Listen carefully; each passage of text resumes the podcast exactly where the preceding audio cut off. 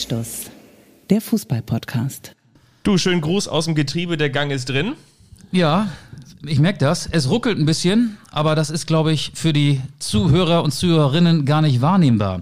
Ja, schön, dass wieder Anstoßmontag ist. Moin, moin aus Hamburg. Links ist frei und rechts bezahlt die Versicherung.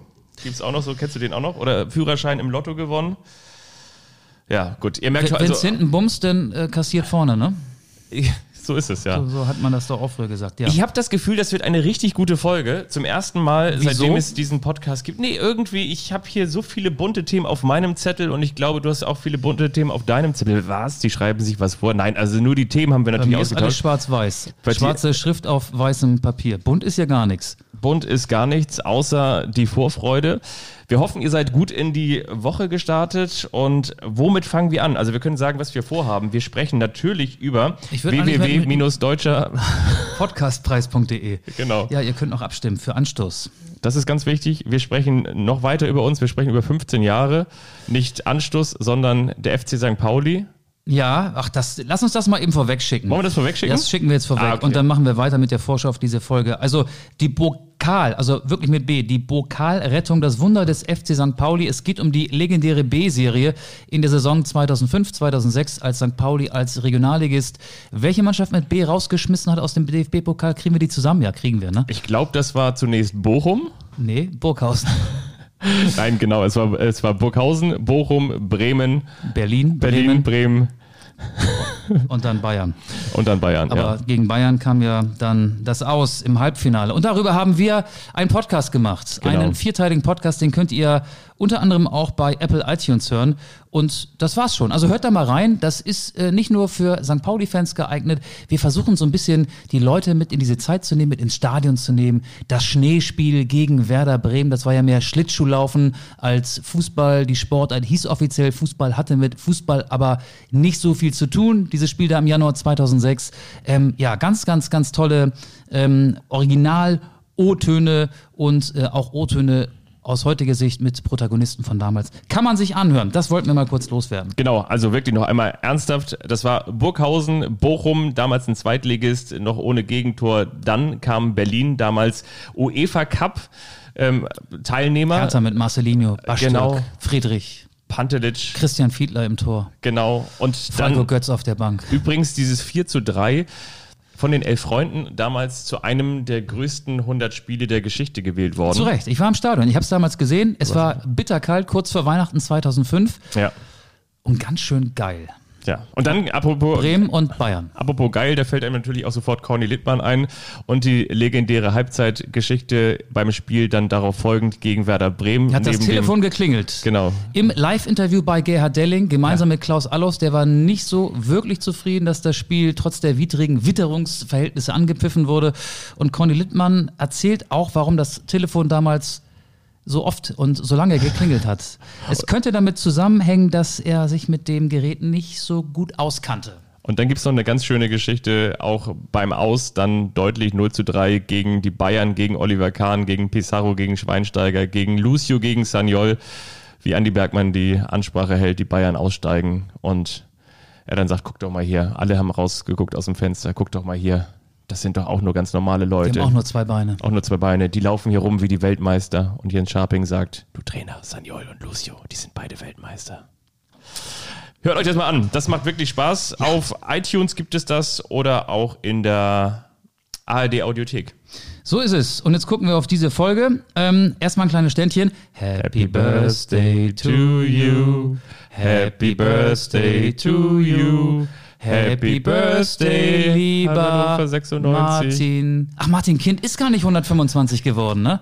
Hannover 96 wird heute 125 am 12. April. Ja, herzlichen Glückwunsch. 1896 geschlüpft und jetzt ein großes Sorgenkind. Martin Kind ist 125 geworden und Hannover 96 77. Aber Martin Kind wird 77. Auch im April. Und ich bin bei ihm in der Firmenzentrale gewesen in Großburg-Wedel. Hast du ein Hörgerät bestellt?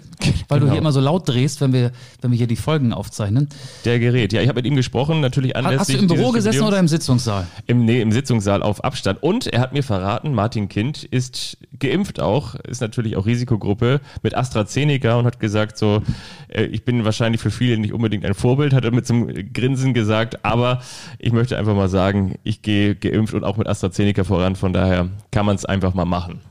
Der ist unwahrscheinlich fidel, ne? Der ist fidel, ja. Der hat mir übrigens auch noch eine spannende Geschichte erzählt. Der ist auch vor allen Dingen unfassbar ehrgeizig. Also am Anfang, als er Hannover 96 1997 zum ersten Mal ehrenamtlich als Präsident des Vereins geführt hat, da war er gar nicht überzeugt davon, das zu machen. Von Utz Klaassen damals den ganzen Ramsch zu übernehmen. Am Wühltisch hat man eben Hannover 96 angequatscht. Da ist Hannover 96 bis in die 3. Liga, damals Regionalliga Nord, abgestiegen. Genau, und da hat er gesagt, okay, am Anfang war er nicht überzeugt von der Geschichte, aber dann hat er sich eben überzeugen lassen. Und wenn man so was mal angeht, dann hört er damit auch nicht wieder auf und hat mir erzählt, dass er ja sonst ohne Corona immer ganz gerne Tennis spielt, ja, unter anderem auch, ja, auch mit der Grossmann, ne, der hier ja, dicke Buddies, genau.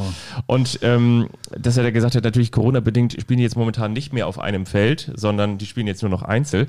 Und da muss er natürlich mehr laufen und hat er festgestellt, dass seine Vorhand und vor allen Dingen auch sein Aufschlag nicht mehr so stark sind. Und dann hat mit fast 77 und hat er sich überlegt, so komm, ich stelle mir jetzt erst nochmal 3 Wochen. 3 Wochen stelle ich mir jetzt hier nochmal einen schönen Tennistrainer ein, der nur mit mir Aufschlag und Vorhand übt. Das spricht ja natürlich auch für ihn, ne? Ja, und mir hat er mal erzählt, dass er jeden Morgen um 6 Uhr aufsteht und keinen Urlaub braucht. Also seine Frau braucht Urlaub schon, aber er ist im Urlaub, fühlt er sich unwohl. Also er ist ein Gestalter, er gestaltet gerne. Nicht immer zum Vorteil von Hannover 96, aber ja. Darüber wollen wir jetzt darüber nicht sprechen, oder? Darüber reden wir auch noch, über Hannover. Und wenn wir über 1 nicht sprechen wollen, dann über 50+1. Stimmt. Und jetzt möchte ich dich mit einem Zitat konfrontieren und damit wären wir auch schon beim ersten Thema. Das ist meine letzte Trainerstation, weil ich niemals wieder eine Mannschaft finde, die charakterlich so stark ist. Wer hat das gesagt? Das hat unser Gast Friedhelm Funkel gesagt. Ist das richtig? FF, Vorsicht Friedhelm, stimmt. Und deshalb habe ich dir auch schon... Aber welche Mannschaft meint er damit? Hat er das heute gesagt oder hat er das möglicherweise zu einem anderen Zeitpunkt gesagt? Er hat es zu dem Zeitpunkt gesagt, als er bei Düsseldorf gegangen wurde. Ja, komisch, ne? Und jetzt ist er Trainer beim 1. FC Köln, schon beim rheinischen Rivalen. Nicht Rente mit 67, sondern Retter mit 67. Das ist dann wahrscheinlich sein Ziel. Er ist zum zweiten Mal Trainer beim 1. FC Köln, war schon mal dort von... Ich habe es mir aufgeschrieben, Februar 2002 bis Oktober 2003.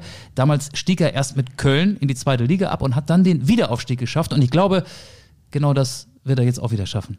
Aber der soll doch nur bis zum Ende der Saison bleiben. Ja, genau. Also ich wünsche Friedhelm Funkel viel Erfolg. Toi, toi, toi. Alles Gute. Aber wenn man eigentlich schon mit seiner Trainerkarriere abschließt und dann nochmal einsteigt, dann darf man doch eigentlich Hüb genannt werden. Ne? Hüb Stevens macht das ja auch immer so. Und Friedhelm Funkel jetzt offenbar auch. Und deshalb mein Vorschlag an dich, dass wir diese Folge nennen, wenn Feuerwehrmann Funkel seinen Friedhelm wieder aufsetzt. Wenn es in Köln wieder funkelt. Ja, nee, finde ich gut. Finde ich gut. Können wir machen. Und ich habe übrigens mal bei Instagram, ihr wisst ja, das ist ja Anstoß-Podcast bei Instagram, habe ich mal gefragt und wir haben ja wirklich sehr, sehr viele kreative Hörer. Da haben wir unter anderem Einsendungen bekommen. Wenn Friedhelm in den Kölner Keller geht... Gar nicht schlecht, ne? Das ist gut. Doppeldeutig. Knauft sich der BVB für die Champions League nochmal zusammen? Ansgar Knauf. Wenn der Horst seinen Kumpel... Den können die Kölner gebrauchen dann für den Knaufstieg, wenn sie absteigen sollten. Ne? Den Wiederknaufstieg, ne? Mhm, den Wiederknaufstieg. Wenn der Horst seinen Kumpel durch Funkel ersetzt, wenn Friedhelm den letzten Funkel zum Erlöschen bringt, der letzte Funkel Hoffnung in Köln...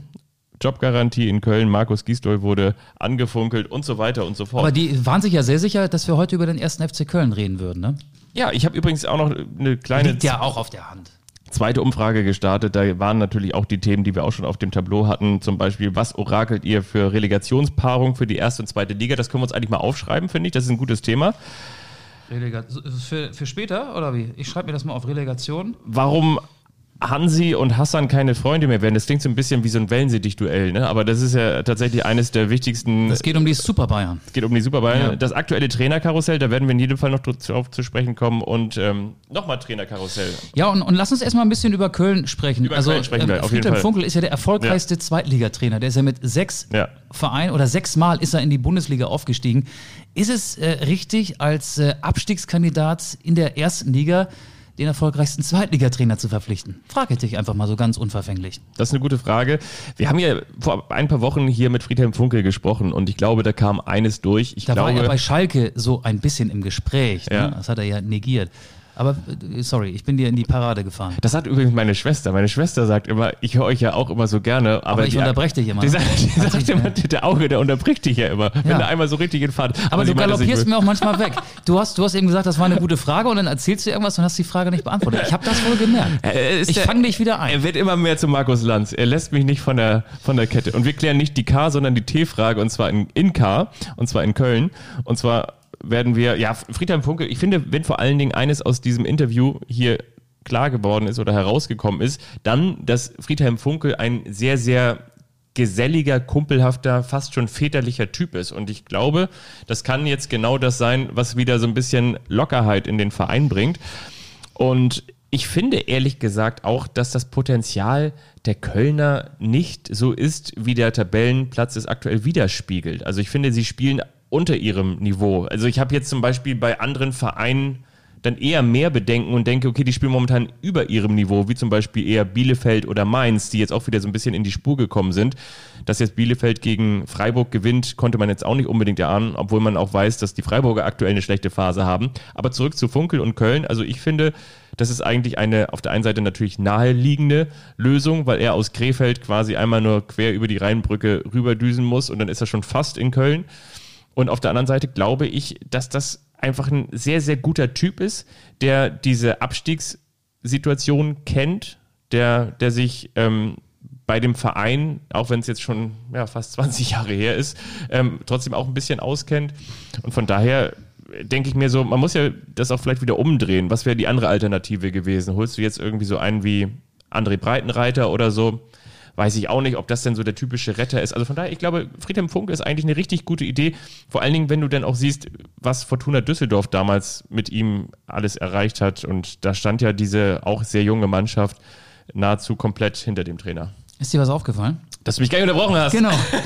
Ich finde, das ist auch so eine letzte Verzweiflungstat. 6 Spieltage vor Saisonende dann Friedhelm Funkel zu holen. Ich kann verstehen, dass sich der FC von Markus Gisdol getrennt hat. Der hat von 38 Spielen saisonübergreifend 5 nur gewonnen. 5 Spiele. Seit mehr als 2 Monaten hat Köln nicht mehr gewonnen. 8 Spiele in Folge, ne? Letzter Sieg gegen Borussia Mönchengladbach. Und er hat zwischendurch, also Gisdol, mal 18 Spiele am Stück nicht gewonnen. Trotzdem durfte er so lange Trainer bleiben beim 1. FC Köln. Ich habe die Kölner ja am vorletzten Spieltag gesehen, da haben sie in Wolfsburg verloren und da waren sie zumindest eine Halbzeit lang, ich würde sogar sagen 55, 60 Minuten lang ein gleichwertiger Gegner. Das sah sehr, sehr gut aus im Spiel nach vorne, aber sie sind vorne harmlos. Und 27 Tore in 28 Spielen.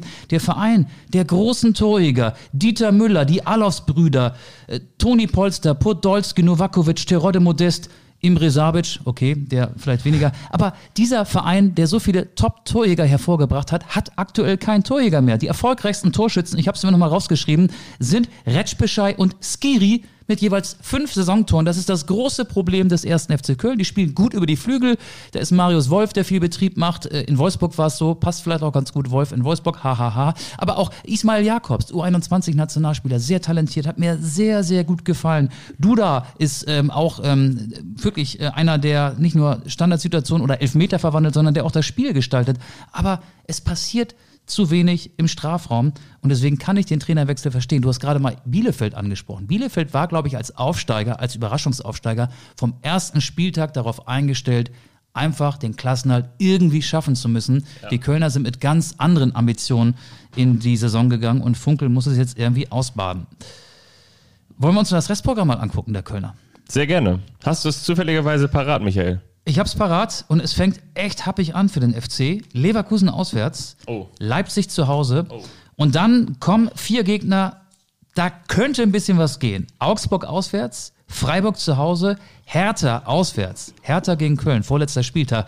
Das könnte so eine Vorentscheidung im Abstiegskampf werden. Und am letzten Spieltag Schalke zu Hause. Oh. Das ist ja schon fast ein Freilos. Wobei Schalke jetzt ja gerade auch mal wieder zum zweiten Mal erst in dieser Saison gewonnen hat. 1-0 gegen Augsburg. Das haben die sich gefreut, ne? Ja, Dimitrios Gramotzis hat das mit zum ersten Mal Verliebtsein verglichen, das Gefühl. Er sprach von einem unbeschreiblichen Gefühl. Das war ja auch sein erster Sieg als Schalke-Trainer. Schalke gegen Köln wäre auch so ein klassisches Eröffnungsspiel der neuen Zweitligasaison, ne? Wenn beide absteigen sollten, fällt mir gerade nur so ein. Oder gegen den HSV natürlich, ne? Oder gegen den HSV. Nein. Aber ich meine, was man dazu natürlich noch sagen muss, es ist ja auch ein bisschen eine Zeichnung der gesamten Tragödie auch des FC Schalke 04, dass jetzt mittlerweile schon, ich meine, da ist ja nicht mal mehr Hohn und Spott drin. Also normalerweise ist ja das, was Dimitrios Gramotzis gesagt hat, ist ja eigentlich der Witz. Normalerweise wird man sagen so... Ach, das war ein Witz? Ich dachte, das wäre wahre Freude, authentische Freude. Nein, genau, gewesen. Aber normalerweise wäre sozusagen das ad absurdum führen gewesen, dass wir sagen, hier, guck mal, die Schalker, die haben sich so sehr gefreut, wie das erste Mal...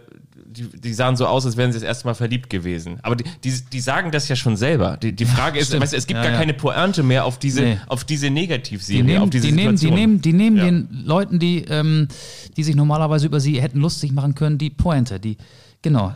Aber ich wollte nicht davon galoppieren. Wir waren ja bei den Kölnern und bei der. Ja, ich bin eigentlich fertig mit Köln. Also ich sehe es total ein, dass Gisdol entlassen wird. Ich glaube, für Horst Heldt war auch die Schwierigkeit da, den richtigen Zeitpunkt zu treffen. Vor dem Spiel gegen Wolfsburg hatte Köln am Spieltag davor gegen Dortmund 2-2 gespielt. Da wurde ja aus einem 2-1 kurz vor Schluss noch ein 2-2 und das war ein durchweg gutes Spiel von Köln. Nach so einem Spiel kannst du den Trainer nicht entlassen. Ja. Nach dem Spiel in Wolfsburg wäre vielleicht der Zeitpunkt da gewesen. Aber dann hast du halt das Spiel gegen Mainz, wo du vielleicht auch als Manager denkst, ja Mensch, die sind doch nicht besser als wir.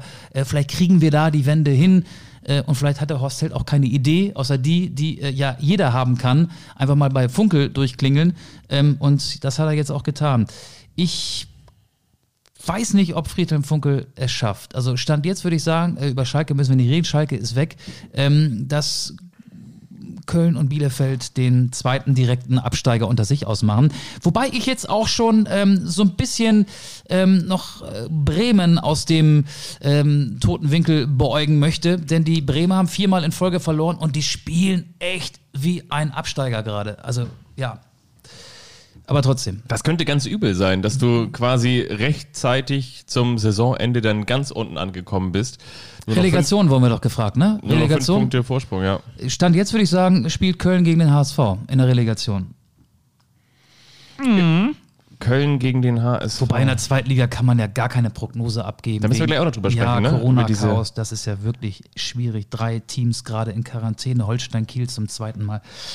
Aber darf ich noch ein paar Sätze zu Mainz 05 sagen? Mainz 05, das ist ja so ein bisschen untergegangen. Die haben gestern beim 1. FC Köln, beim direkten Konkurrenten 3-2 gewonnen.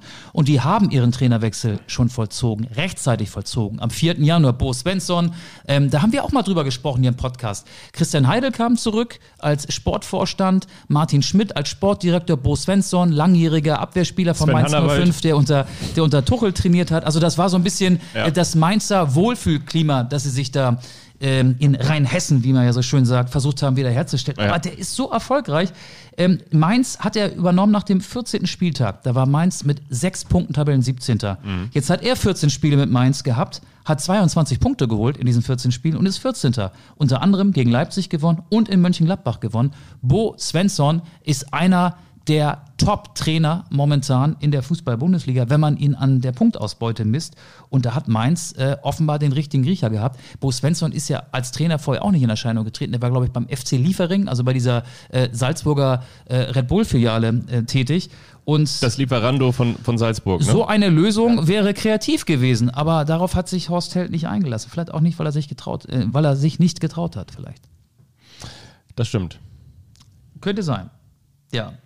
Ich hatte gerade noch einen Gedanken, der ist mir jetzt aber gerade entfallen. Mainz bleibt Mainz. Svensson, Schmidt, Heidel, Schalke, ich weiß es nicht. Mir ist es wirklich jetzt gerade entfallen. Mainz bleibt drin. Es geht langsam los. Ja, Mainz glaube ich auch. Mainz bleibt drin. Ja, Mainz ist jetzt 14.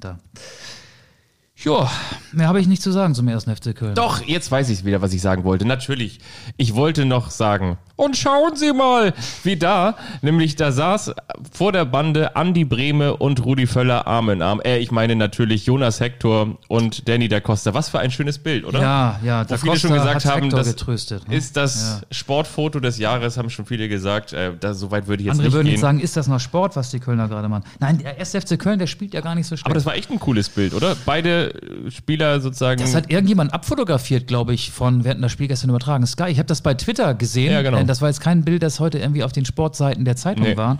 Aber ja, sehr schön. Also ein fairer Sportsmann, Danny da Costa. Ja. Kümmert sich um den Verlierer. Das war, der ist aber auch, glaube ich, nur ausgeliehen, oder? Von Frankfurt ausgeliehen, genau. Nach Mainz, genau. Nach Mainz ausgeliehen, ja. Ist ja auch ein schwieriger Wechsel. Frankfurt und Mainz, die haben ja auch eine ähnliche Rivalität wie Werder Bremen und der HSV. Aber gut, da Costa...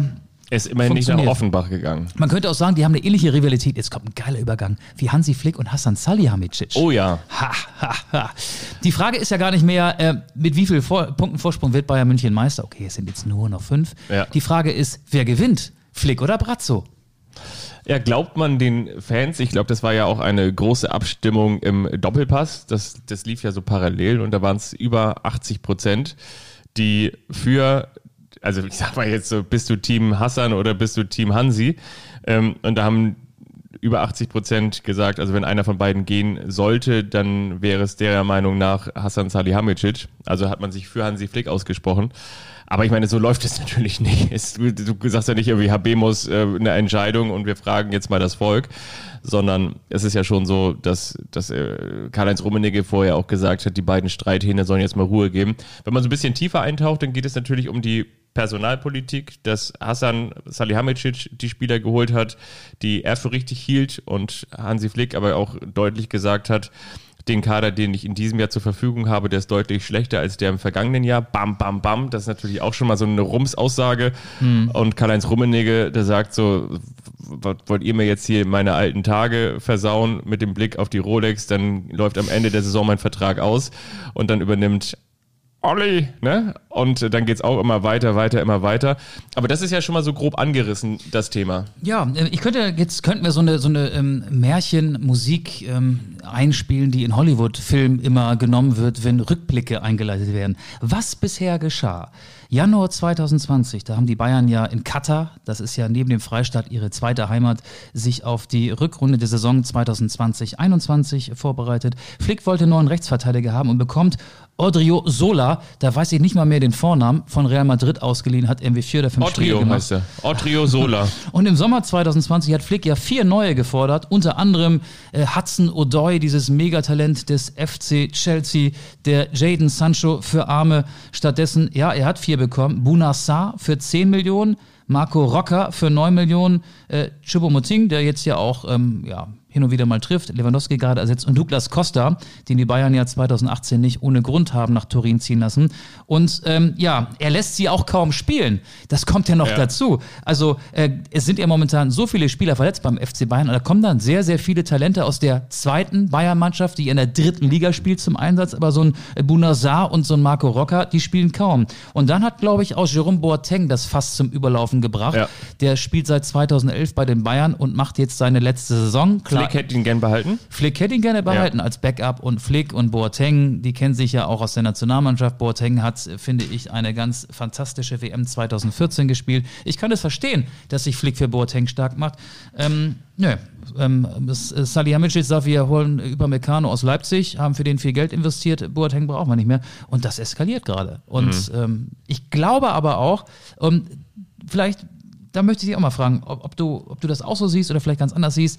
Hansi Flick lässt sich auch sehr bereitwillig auf diese Eskalation ein. Ja, er hat ja auch bei Patrick Wasserzieher bei Sky immer gesagt, nächste Frage, als der im Interview versucht hat, immer wieder nachzubohren und Flick hier in dieses Thema irgendwie reinzuziehen. Er lässt sich bereitwillig darauf ein, weil er, glaube ich, auch schon Lust hat, Nachfolger von Jogi Löw zu werden. Und vielleicht sucht er über die Eskalation einen sanften Ausstieg vom FC Bayern zum DFB. Wie siehst du das?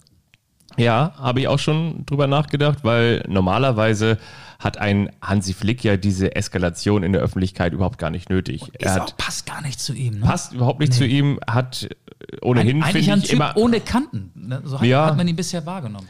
Ja, aber trotzdem meinungsstark. Also gar nicht mal, finde ich, ohne Kanten, sondern sehr, ich fand ihn in seinem Auftreten immer sehr, sehr souverän. Der saß da oben immer wie so ein Fels in der Brandung, hat sich geäußert zu gewissen Themen. Man muss natürlich aber auch sagen... Belanglos teilweise, so in Aussagen, also da ist nichts... Aber deshalb auch belanglos, weil, das muss man ja wirklich mal sagen, also ich habe die Statistik jetzt nicht im Kopf, aber diese Niederlage gegen Paris Saint-Germain, dieses 2:3, das war die, 2:3 haben die doch verloren, ne? Ja, 2:3. Rückspiel, Dienstag. Das war die erste Niederlage für Hansi Flick in der Champions League. Ja, stimmt. Das musst du dir mal überlegen. Also damit will ich sagen, es gab natürlich auch nichts, worüber du dich echauffieren konntest. Es gab keine Krisen, es gab keine Negativläufe. 50 Gegentore in allen Pflichtspielen sind es jetzt, glaube ich, in der ganzen Saison. Also ja. Nein, ich meine jetzt bis zu dieser Saison. Ja. Also bis natürlich diese Saison. Pokal aus in Kiel. Genau, ja, genau, das meine ich. Also ich sag mal, bis zum Herbst vergangenen Jahres gab es ja in der Hansi-Flick-Welt eigentlich nur Bäche voller Limonade und Bäume voll lauter Dauerlutschern. Und da hat er sich da so ein bisschen drin bewegt in dieser Märchenwelt. Und das war so ein bisschen, wie heißt es noch, so ein Schlaraffenland. Den Lutscher hast du jetzt verwechselt, der ist Trainer in Meppen. Genau, der ist Trainer in Meppen. Aber es war ja eigentlich so ein bisschen das Schlaraffenland für Hansi Flick. Und jetzt ist da eben diese Schärfe reingekommen durch diesen Krisenherd zwischen Hasan Salihamidžić und Hansi Flick. Wir haben gesagt, es geht um die Personalien. Und ich merke auch, dass er das nicht so souverän kommuniziert, wie man es eigentlich von ihm gewohnt ist. Und von daher frage ich mich auch, warum er das so macht. Er legt es drauf an, er trägt es in die Öffentlichkeit. Genau. Es wird, wenn man so weitermacht, auch so ein bisschen wieder der alte FC Hollywood. Und das ist doch schön. Gut für Podcasts. Ich meine, auf der anderen Seite muss man ja natürlich auch sagen, guck mal, was ist seine Situation? Man muss sich ja ein bisschen in die Leute reindenken. Luxuriös ist die. Er hat 6 Titel mit dem FC Bayern München geholt. In diesem Jahr wird er die Champions League höchstwahrscheinlich nicht gewinnen. Aus dem DFB-Pokal ist man ausgeschieden. Ich habe die Bayern da noch nicht abgeschrieben. Also das Hinspiel, ich weiß nicht mehr die Torschussstatistik, Ecken war 13:1 mal irgendwie. Gefühlt hatte Bayern 25 Mal aufs Tor geschossen und Paris 4 Mal. Und aus diesen 4 Schüssen sind 3 Tore entstanden. Also ich sehe das nicht so negativ. Ja, ich glaube, in diesem Jahr machen sie es nicht. Also sie werden auf jeden Fall, glaube ich, nicht die Champions League gewinnen. Aber Flick wird jetzt der wird noch deutscher Meister. Ja, genau. Und das wird man ja serienmäßig. Genau, und dann muss er sich natürlich wieder auf die Geschichte einlassen im kommenden Jahr. Oder du gehst dann aus dieser Nummer wieder raus, verdienst auch deine 5 Millionen im Jahr und konzentrierst dich halt auf diesen DFB-Job, der sicherlich auch einer der reizvollsten im deutschen Fußball ist oder vielleicht auch im internationalen Fußball. Also dann sagst du, gut, Mann, was habe ich für ein geiles Leben, oder? Flick war jahrelang im zweiten Glied. Also er war beim DFB so Sportdirektor, also nachdem er ja jahrelanger Assistent war von Joachim Löw. Und jetzt ist er plötzlich im Nu erfolgreich. Wurde ja auch vom Co-Trainer, vom zweiten Co-Trainer, den Nico Kovac hatte, neben seinem Bruder Robert, zum Nachfolger von Kovac und hat dann das Triple geholt in seiner ersten Saison beim FC Bayern. Der weiß jetzt auch, ey, ich habe jetzt nicht mehr so viele Jahre. Der ist ja auch schon, der ist schon Großvater. Hansi Flick ist ja nicht irgendwie Mitte 40, der ist schon Ende 50. Und der weiß auch, es gibt jetzt hier so viele Möglichkeiten in meiner Trainerkarriere, die ja jetzt gerade erst anfängt, aber komprimiert irgendwie alles mitzunehmen. WM 2022, die EM 2024 hier in Deutschland, wo es ja Divisionen gibt vom DFB, den EM-Titel im einen Land zu holen. Das könnte er alles mitgestalten nach dem Triple-Gewinn mit den Bayern im Jahr 2020. Ich glaube, Flick bereitet damit seinen Abschied zum DFB vor. Und bei Brazzo fällt mir noch ein, der nutzt das ja auch, um sein Profil schärfen. Ich weiß gar nicht, muss der sein Profil noch schärfen? Auf jeden Fall hat er, glaube ich, Oliver Kahn in der Hinterhand. Die sind immer sehr gut miteinander klargekommen. Die haben ja auch jahrelang Titel mit dem FC Bayern geholt in den 2000er Jahren. Und Oliver Kahn ist ja derjenige, der dann dieses Jahr noch im Winter das Amt von Karl-Heinz Rummenigge, den Vorstandsvorsitz des FC Bayern, übernimmt. Und ich kann mir schon vorstellen, dass, wenn sich Kahn positionieren müsste, sich dann eher auf die Seite von Salihamidzic schlagen würde. Und das weiß der vielleicht auch. Ja, und vor allen Dingen ist es natürlich auch arbeitsrechtlich so, jetzt hat man Oliver Kahn da zweimal diesen befristeten Praktikumsvertrag angeboten, unter Karl-Heinz Rummenigge ein drittes Mal ging das nicht, laut deutschem Arbeitsrecht, jetzt muss man ihn fest anstellen, von daher geht es gar nicht anders. Ist das wirklich so? Nein, also laut Arbeitsrecht ist es wirklich so, aber nein, ich weiß natürlich nicht, ob er jetzt einen Praktikumsvertrag hat. Hat der Fabian jetzt einen Spaß gemacht? Der Fabian hat jetzt nur einen Spaß gemacht, aber nein, arbeitsrechtlich ist es natürlich wirklich so, dass man jemanden nur zweimal befristet anstellen darf und danach musst du ihn natürlich dann fest übernehmen. Das kennen wir natürlich auch aus gewissen Arbeitsstrukturen.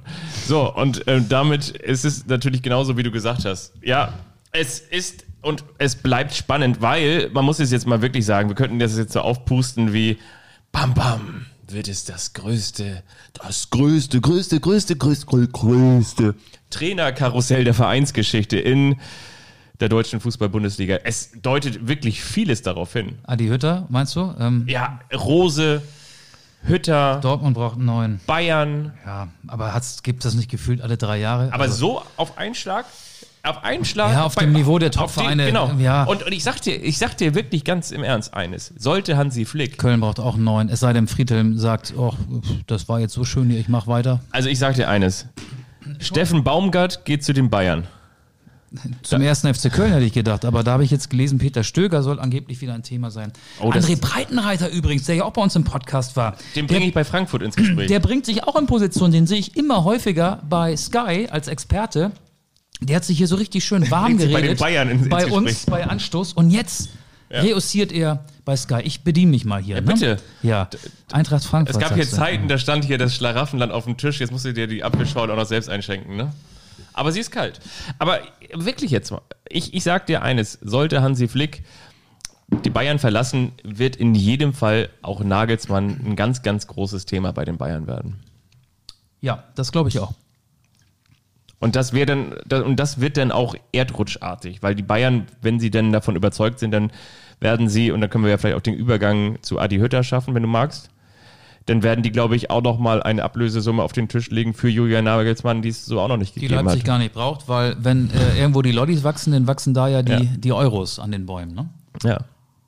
Du wolltest über Adi Hütter was sagen. Ich muss mal einen Schluck nehmen. Ich habe so einen trockenen Mund. Red doch mal einen Schluck. Ich überbrücke die Situation mit einem kleinen Twitter-Eintrag, den ich heute gelesen habe. Und zwar hat der Tweetsrichter wieder aufgezeigt. Und zwar hat der Tweetsrichter, das ist ja mein Twitter-Profil, was er da.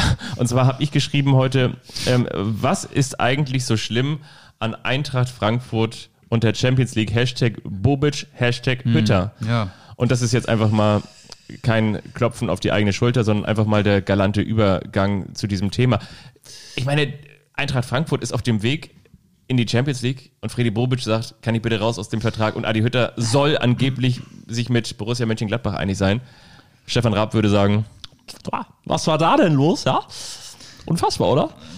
Also ich glaube, Bobic hat sich zu früh auf Hertha festgelegt. Vielleicht hatte er zu dem damaligen Zeitpunkt gedacht, wir schaffen es nicht in die Champions League. Europa League hatten wir jetzt ja schon mal.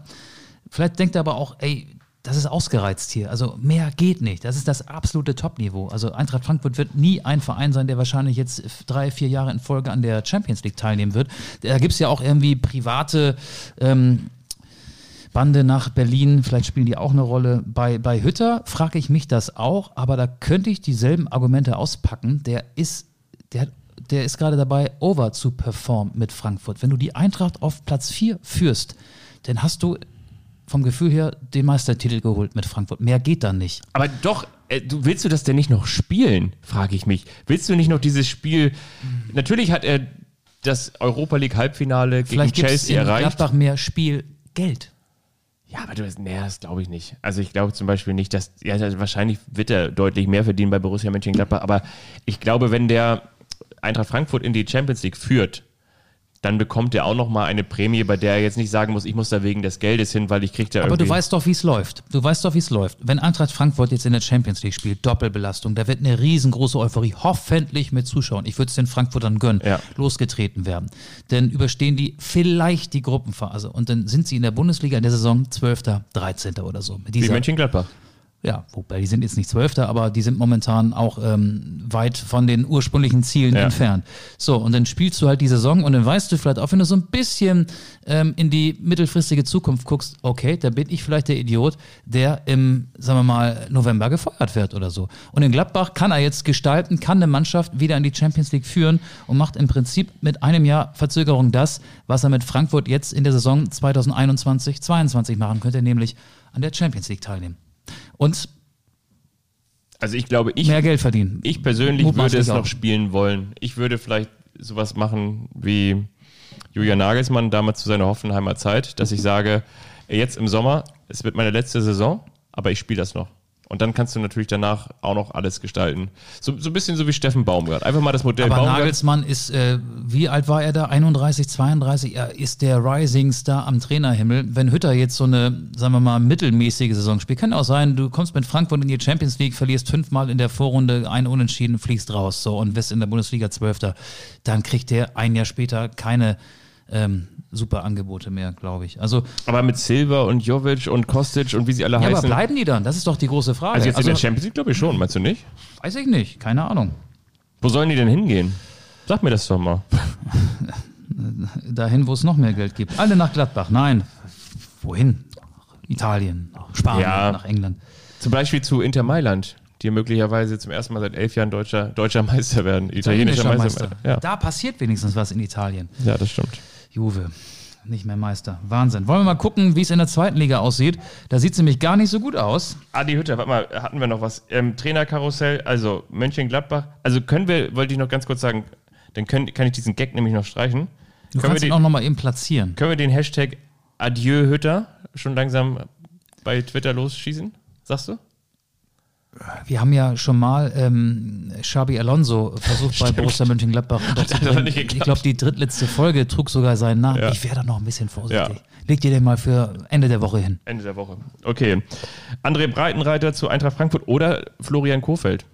Breitenreiter nicht, der war zu lange raus. Kohfeldt? Wäre auch, glaube ich, eine Geschichte. Aber wie spielt denn Werder gerade Fußball? Also... Ja, aber auch mit. Das ist übrigens eine Geschichte, die wollte ich schon lange mal unterbringen. Da könnt ihr mir gerne zu Hause an euren Transistorradios, wo ihr mühevoll diesen Sender hier reingedreht habt, mal gerne eine Antwort zu liefern. Meines Erachtens ist es so, dass Werder eigentlich mit dieser Mannschaft und mit dem Verletzungspech so gefühlt bislang, was haben wir, 28, 29 Spieltage DFB-Pokal gespielt hat und eigentlich. Stimmt, ist ja noch dabei, ne? Ja, aber für mich auch nahezu gegen jeden Verein allein schon vom Personal her unterlegen ist. Und ich finde, dass Florian Kohfeldt aus dieser Mannschaft unfassbar viel rausholt. Und das, glaube ich, viele Trainer mit Werder schon längst auf einem Abstiegsplatz stünden. Glaube ich, weil ich glaube, die Mannschaft... Aber nicht, wenn es Schalke und Bielefeld in derselben Liga gibt. Aber ich glaube zum Beispiel, wenn du den Kader von Schalke 1:1 neben den Kader von Werder stellst, dann würde ich sagen, ist der Schalker Kader stärker.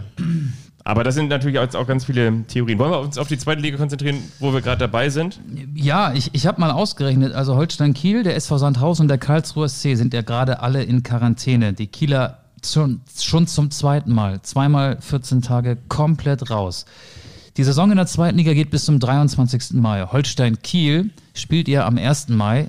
Stand jetzt das Pokal-Halbfinale in Dortmund. Ja. Es fallen jetzt einige Spieler aus und Kiel müsste, wenn Kiel das Pokal-Halbfinale gewinnt, auch noch das Pokalfinale in Berlin spielen. Das wäre, glaube ich, mitten in der Saison am 13. Mai, also auf der Zielgeraden der Saison. Erzähl mir, diese Geschichte. Da müsste Holstein in 41 Tagen 10 Spiele machen. Alle 4 Tage ein Spiel. Und wir haben ja oft schon orakelt, steigt Kiel noch auf? Nein, das geht nicht. Das ist physisch fast nicht möglich. Kiel kann nur eingeschränkt trainieren. Die Spieler kriegen Ergometer in ihre Wohnung gestellt per Zoom oder Skype oder wie heißt das andere, Teams, per Videokonferenz wird da ein notdürftig zusammengeschustertes Training angeboten. So kannst du nicht aufsteigen. Und Kiel hat ja auch nach der ersten Quarantäne jetzt beide Spiele verloren. Als Tabellenvierter hechelst du der Musik hinterher und das tut mir echt leid für Ole Werner, der sehr sympathische Holstein-Trainer, der auch schon zu Gast gewesen ist hier in diesem Podcast. Das ist kein fairer Wettbewerb mehr in der zweiten Liga. Trifft natürlich auf den SV Sandhausen in nicht ganz so krasser Form, am Tabellenende auch zu. Und auf den KSC, bloß der ist ja gerettet. Also der kann nicht mehr absteigen und der Aufstieg wäre für den KSC eigentlich auch nicht mehr möglich. Aber ich habe ein kleines Mini-Aber. Und zwar gibt es ja bei unterschiedlichen Kartenspielen auch hin und wieder im Ergebnis ein Streichergebnis. Gibt es übrigens im Beachvolleyball auch, aber das ist eine andere Geschichte, ein Streichergebnis. Und für mich, in Freiburg gibt es das auch. Das stimmt. Aber für mich ist zum Beispiel dieses Spiel gegen Heidenheim ein Streichergebnis. Und zwar deshalb, weil du ja auch siehst, dass die Konkurrenz von Holstein... Heidenheim ist gut. Heidenheim ist gleichwertig, würde ich sagen. Nein, aber was ich meine, dass das Streichergebnis dahingehend... Ja, Holstein kam aus der Quarantäne wieder und ja, sie haben knapp, unglücklich, aber am Ende auch verdient gegen Bochum verloren. Okay. Sie haben gegen Heidenheim nicht doll gespielt und verloren. Streichergebnis für mich deshalb, weil, guck mal, Bochum jetzt auch 0:3 gegen Paderborn verloren hat, der HSV ein 3:0 bei Hannover 96 verspielt und zu Hause 1:3 gegen Darmstadt 98 verliert. 1:2 gegen Darmstadt 98 verliert und das ist der HSV hat einfach seine Krankheit. Der HSV hat HSV. Ja, aber guck mal, aber Bochum ja auch. Also Bochum verliert dann auch 0:3 bei Paderborn. Damit will ich sagen, es marschiert ja jetzt keiner weg. Und deswegen ist für mich dieses 0:1 in Heidenheim ist auch schon wieder okay. Und aber Quarantäne, jetzt 14 Tage eingeschränkter Trainingsbetrieb. Das geht nicht. Also aber Fabian Boll ist ja mit den Ersatzspielern, die draußen sind und das schon hatten, noch im Trainingsplatz in Projensdorf. Ja, aber wie viele sind das denn? Weiß ich nicht. Ich glaube, 14 Spieler sind in Quarantäne. Ich weiß nicht, wie groß. Mehr sind das. Ich glaube, 14, ne? Die haben 2 Corona-Fälle, Gilius und einer, der nicht bekannt ist. Ich meine, dass noch ein paar Spieler, die nicht im Kader waren, 14 sind es, glaube ich, nicht. Die Mannschaft von Holstein Kiel ist größtenteils, bis auf wenige Ausnahmen, in Quarantäne. Aber ist das nicht größtenteils, wenn die zum Beispiel jetzt 14 haben und der Kader ist, ich sag mal jetzt, bringt ja nichts, wenn wir orakeln, wir müssten also wir müssten Ahnung haben. Hilfe aus Kiel. Nein, aber was ich mir fehlt da die Fantasie. Dynamo Dresden hat das vor einem Jahr auf der anderen Seite der Tabelle erlebt. Die sind halt dann mit dieser Aufholjagd, die hergemusst hätte und diesen vielen Spielen innerhalb weniger Wochen nicht klargekommen und sind in die dritte Liga abgestiegen. Ja. Und genauso wird Holstein Kiel den Aufstieg verspielen. Ich würde mich freuen, wenn sie mich Lügen strafen würden. Am Ende glaube ich aber, dass in der zweiten Liga ist ja gerade, es gibt so viele Corona-Fälle. Auch vor dem Spiel Osnabrück gegen Braunschweig gab es gestern einen Corona-Fall. Hannover hatte auch einen vor dem Spiel. Ja. Gegen wen hatten Hannover schon wieder verloren? Heidenheim, genau. Ja, so, ja. Spiel wurde trotzdem ausgetragen. Ja. Aber es ist gerade... In der zweiten Liga ist so die Corona-Liga gerade. Hast du gesagt, ne? KSC Sandhausen hast du erzählt? Habe ich erzählt, ja, genau. Ja. Und am Ende steigen vielleicht die auf, die wenigsten Probleme mit ihrer Gesundheit haben. Der HSV, der hat jetzt ja ist es Glück oder Pech? Auf jeden Fall hat der HSV 12 Tage kein Spiel, weil die nächsten Gegner Sandhausen und Karlsruhe gewesen wären. Jetzt kann man sagen, okay, nach dem 1:2 gegen Darmstadt ist es vielleicht auch ganz gut, wenn sie nicht schon wieder am nächsten Wochenende das nächste Spiel verkacken. Es ist aber auch schlecht, weil 2 Wochen ohne Spiel heißt ja auch 2 Wochen kein Rhythmus. Die anderen spielen, bauen wie Fürth und Bochum möglicherweise ihren Vorsprung in der Tabelle aus. Es ist kein fairer Wettkampf mehr in der zweiten Liga. Und dennoch habe ich irgendwie Mut und Hoffnung noch nicht verloren, dass Holstein Kiel das doch noch irgendwie schaffen kann. Pass mal auf. Ich glaube jetzt nicht, dass die aus der Quarantäne kommen. Da wird ja jeder Sportwissenschaftler, jeder Athletiktrainer den Vogel zeigen. Außer der von Holstein Kiel, der natürlich optimistisch bleiben muss. Der zeigt mir den Storch. Stimmt, der zeigt dir den Storch. Ja. Das könnte sein, ja. Aber das stimmt, das wird natürlich eine spannende Geschichte. Wir haben ja auch jetzt hier kurz vor Anpfiff, kurz vor Anstoß haben wir noch kurz gehört, dass das Nachholspiel gegen Hannover 96 und das Spiel gegen Nürnberg jetzt ja abgesagt worden sind. Ja gut, das Spiel gegen Hannover wäre übermorgen gewesen. Ja. Klar, keine große Überraschung. Das Spiel gegen Sandhausen soll am 21. April stattfinden. Die Quarantäne von Holstein geht bis zum 20.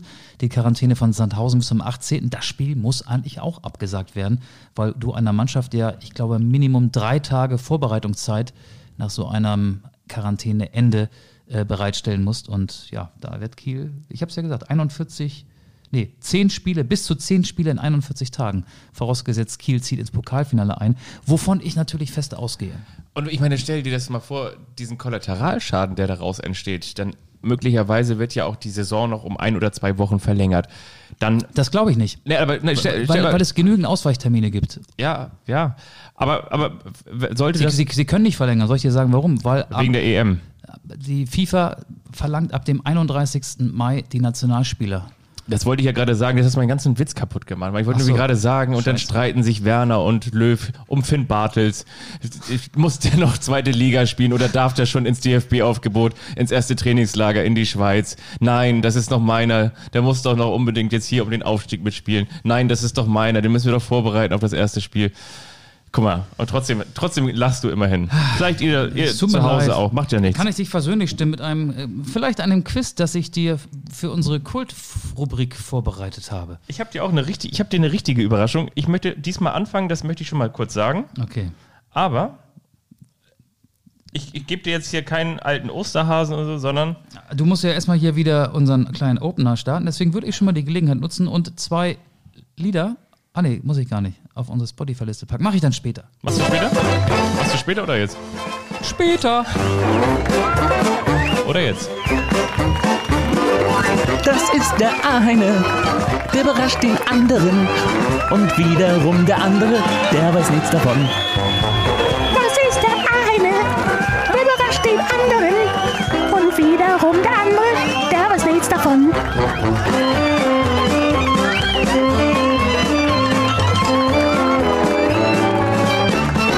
Der eine überrascht den anderen.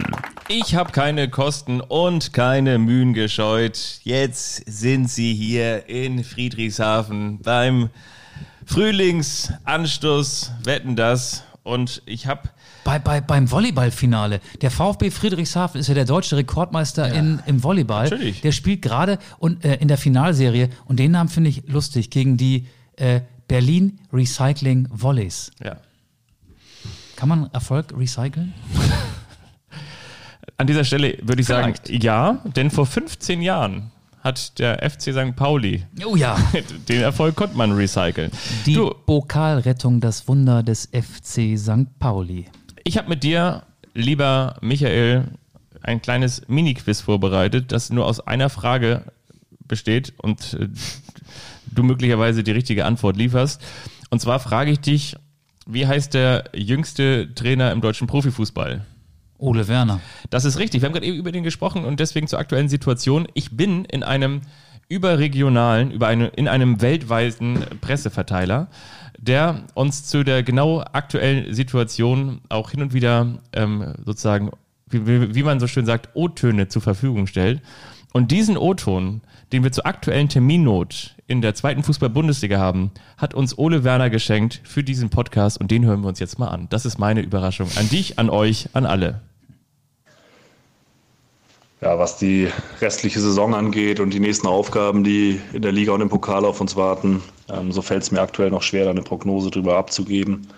Ganz einfach deshalb, weil das vermutlich eine einmalige Situation ist, dass eine Profimannschaft innerhalb von 1,5 Monaten 4 Wochen aus dem Trainingsbetrieb genommen wurde, nicht arbeiten konnte, während die Konkurrenz diese 6 Wochen komplett nutzen konnte.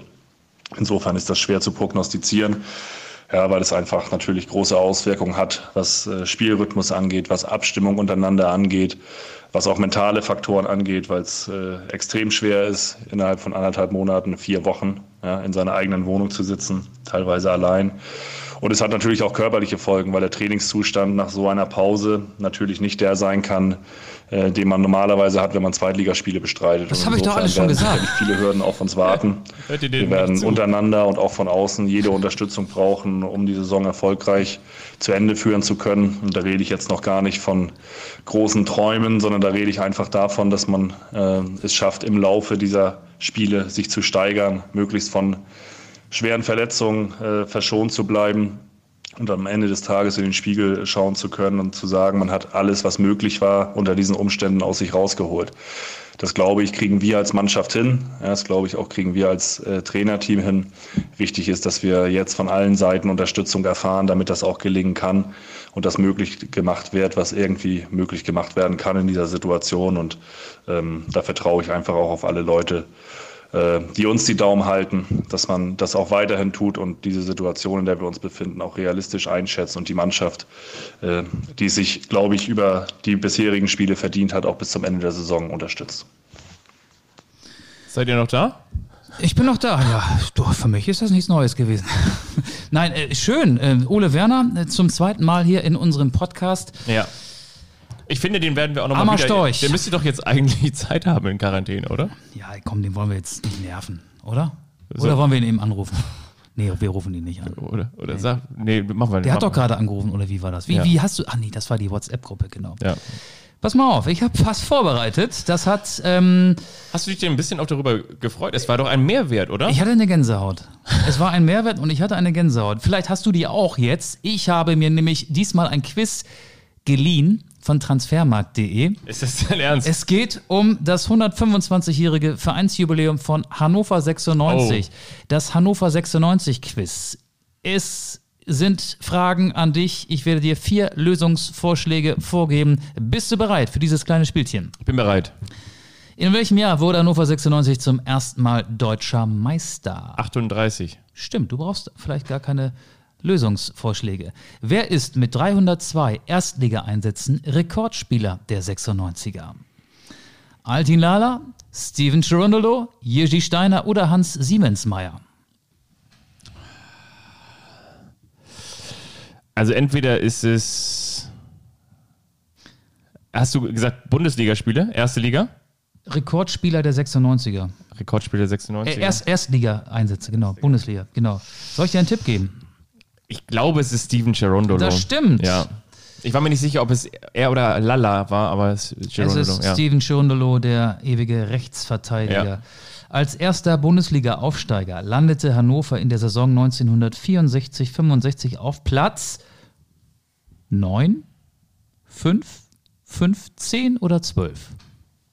12. geworden. Fünfter, ja.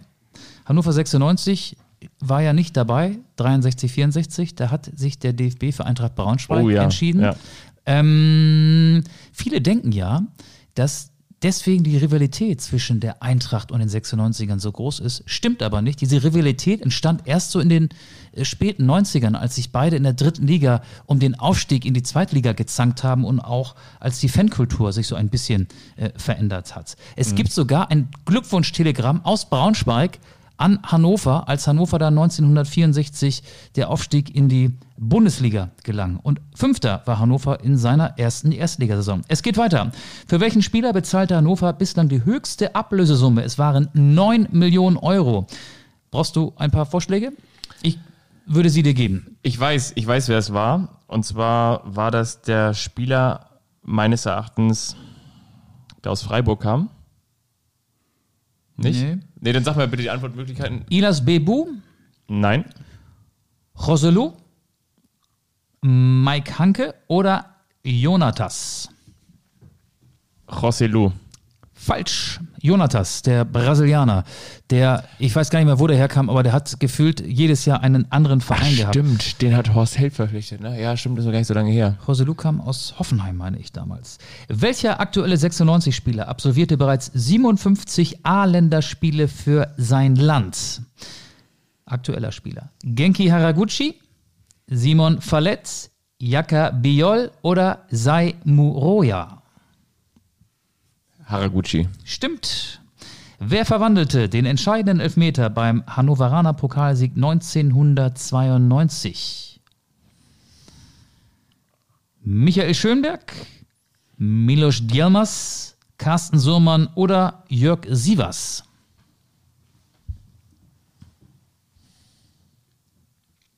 Hat Jörg Sievers damals einen Elfmeter geschossen? Er hat auf jeden Fall welche gehalten. Das weiß ich auch. Im Halbfinale hat er gegen Werder Bremen einen verwandelt. Ich sag, Somann. Nein, Michael Schönberg, der Däne, der ja später dann auch noch mit dem 1. FC Kaiserslautern deutscher Meister wurde. Und weißt du, in welchem Spiel sich Michael Schönberg mal das Schien- und Wadenbein gebrochen hat? Das weiß ich nicht, ne? Das war beim Wechselfehler. Ach so, du wieder mit. Für die, die unseren Podcast nicht kennen, das soll Jörg Dahlmann sein. Richtig. 1992-93 spielte 96 im Europapokal der Pokalsieger. Wer war der Erstrundengegner? Oh. Sparta Prag, Werder Bremen, Olympique Marseille oder Borussia Mönchengladbach? Ich glaube, es war Werder Bremen. Ja, das stimmt. Das glaube ich, kannst du weglassen. Es war Werder Bremen. Wir bleiben international. 2011-12 kam 96 bis ins Viertelfinale der Europa League. Wem unterlag der Club dort? War das die erste Saison oder die zweite? Die erste. Ah, okay, die erste. Ich weiß, dass sie in der zweiten Saison gegen Anschi Machatschkala ausgeschieden sind. Da gab es 8 Minuten Nachspielzeit.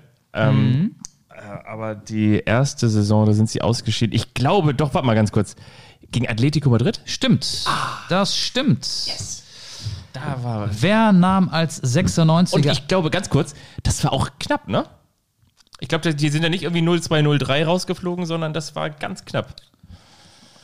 Ja, ich glaube, es war knapp, aber ich kriege die Ergebnisse nicht mehr zusammen. Ja, das war knapp. Wer nahm als 96er an 3 Weltmeisterschaften teil? Mario Eggemann, Jerzy Steiner, Steven Cherundolo oder Wahid Haschemian? 3 Weltmeisterschaften. Eggemann, also, Steiner, Cherundolo oder Haschemian? Haschemian nicht. Schweiz, Tschechien, USA oder Iran? Eggemann. Dann sage ich auch Cherundolo. Stimmt. Ja. Eine habe ich noch. Welcher dieser Spieler war nie für Hannover am Ball? Jupp Heynckes, Uli Borowka, Marcel Halstenberg oder Roy Preger? Wer nie für Hannover 96 gespielt hat? Ja.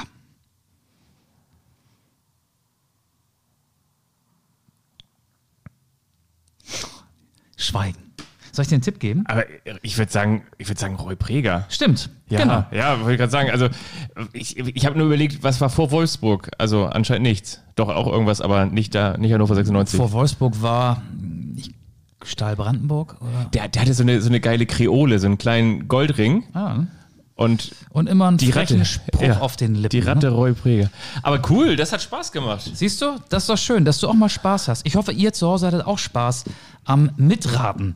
Ich möchte noch kurz hinten raus die Laune ein bisschen verderben. Und zwar, was ich noch mehr aufgeschrieben habe, mit Martin Kind aus dem Interview ging hervor, dass er gesagt hat, wegen der 200 Millionen Euro geringeren TV-Einnahmen wird Hannover 96 in diesem Geschäftsjahr einen Verlust von 11 Millionen Euro machen. Oh. Das müssen die Gesellschafter auffangen. Oh, ja. Die Armen. Wollte ich aber ganz kurz sagen. Was haben wir noch? Hast du noch was? Ja, ich habe noch was. Vielen Dank an Hannes. Der hat uns nämlich noch ein paar Namen genannt, die Osterbezug hatten. Wir hatten ja letzte Folge nicht so richtig viele Namen hier ins Rennen gebracht. Am Ostermontag haben wir aufgezeichnet. Weitere Fußballer mit Osterbezug, schreibt Hannes, sind Niklas Osterhage vom BVB, Makoto Hasebe, finde ich gut, von Eintracht Frankfurt, und Johannes und Maximilian Eggestein, die Bremer. Wegen Egge? Wegen Egge. Das finde ich sehr gut. Und was mir hat witzigerweise auch noch einer geschrieben und hat gesagt, vergesst mir doch bitte einen nicht, und zwar Dieter Eils.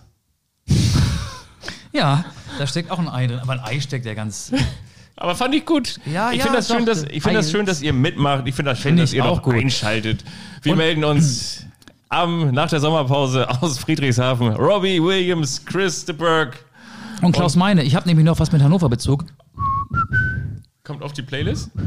Wind of Change? Ja, das war ganz schlecht von mir getrötet. Wind of Change kommt wegen Hannover 96, wegen des 125. Geburtstages auf die Playlist. Ebenso Alles im Lot von Bab, weil wir heute ja auch ein bisschen über den 1. FC Köln gesprochen haben. Und ich wollte dir noch sagen, ich habe am vergangenen Wochenende mitten da, wo die Schanze ist, nämlich Schulterblatt bei der alten Flora, da habe ich Johannes Oerding getroffen. Der lief ja die Straße runter und ich hatte den im vergangenen Sommer, als das alles noch ging, wie man so nannte. Die neue Flora. Da habe ich, ist die neue? Ja. Und wo ist die alte? Wo Johannes Oerding seine alte hat, das ist Ina Müller. Wo ist die denn? Ist das dieses runtergekommene Ding ist die neue Flora? Mhm. Ich dachte, die neue Flora wäre... Nein, das ist... Die neue Flora ist... ist doch da draußen in Altona, ne? Ist das Musical... Genau. Dingens da, ja. Das hast du mich verunsichert. Auf jeden Fall habe ich Johannes Oerding getroffen und ich habe den ja im vergangenen Sommer mal kennengelernt. Der ist St. Pauli-Fan. Ja. Und da hat er gesagt, so ohne Witz, moin Fabian, wie geht's? Und dann hat er sich auch sehr für unseren Podcast interessiert. Und dann habe ich gesagt, Mensch, wo bist du denn gerade auf dem Weg hin? Hat er gesagt, so ich habe hier meinen Koffer voller Schnelltests. Hatte er auch tatsächlich. Und zwar war der gerade auf dem Weg zu... Hallöchen und so, hier ist die Nachtigall, hier ist euer Udo und so, Panikkollege. Johannes, alter Panikrocker und so, hat meine neue Single Und zwar ist die natürlich mittendrin, ordentlich mitgeschrieben, gekritzelt und so, mit Likorelle auf Papier gebracht, und dann sind wir zusammen, haben uns eingeschlossen in die Sphären, haben ein bisschen produziert und so, sind abgestiegen in die musikalischen Welten und so, und alle seinen Koffer genommen mit seiner Klampfe unterm Arm, und dann haben wir ein bisschen gesagt, lass jucken und so, drehen wir ein bisschen auf und so. Und dann hat er gesagt, komm, ich bin gerade auf dem Weg zu Udo und ich muss einen Schnelltest mir vorne reinhauen, weil Udo hat auch zu mir gesagt, ja, also Johannes, teste dich vorher, weil ich möchte nicht, dass du derjenige bist, der am Ende Udo auf dem Gewissen hat, ne? Also A, lasst euch testen, kleine Message noch nebenbei, und B, Johannes Oerding, fiel mir dann auch wieder ein, hat den Song mittendrin für Udo Lindenberg mitgeschrieben und ist ein Song, der passt in die Zeit, ist echt cool und den würde ich gerne mit auf die Liste packen, deswegen habe ich diese Geschichte erzählt. Klingt ein bisschen schlageresk, klingt ein bisschen nach Johannes Oerding, gesungen von Udo Lindenberg. Ich mag es trotzdem. Und wir beide fahren jetzt nach St. Peter-Oerding, ne? So ist das. Tschüss. Macht's gut. Tschüss.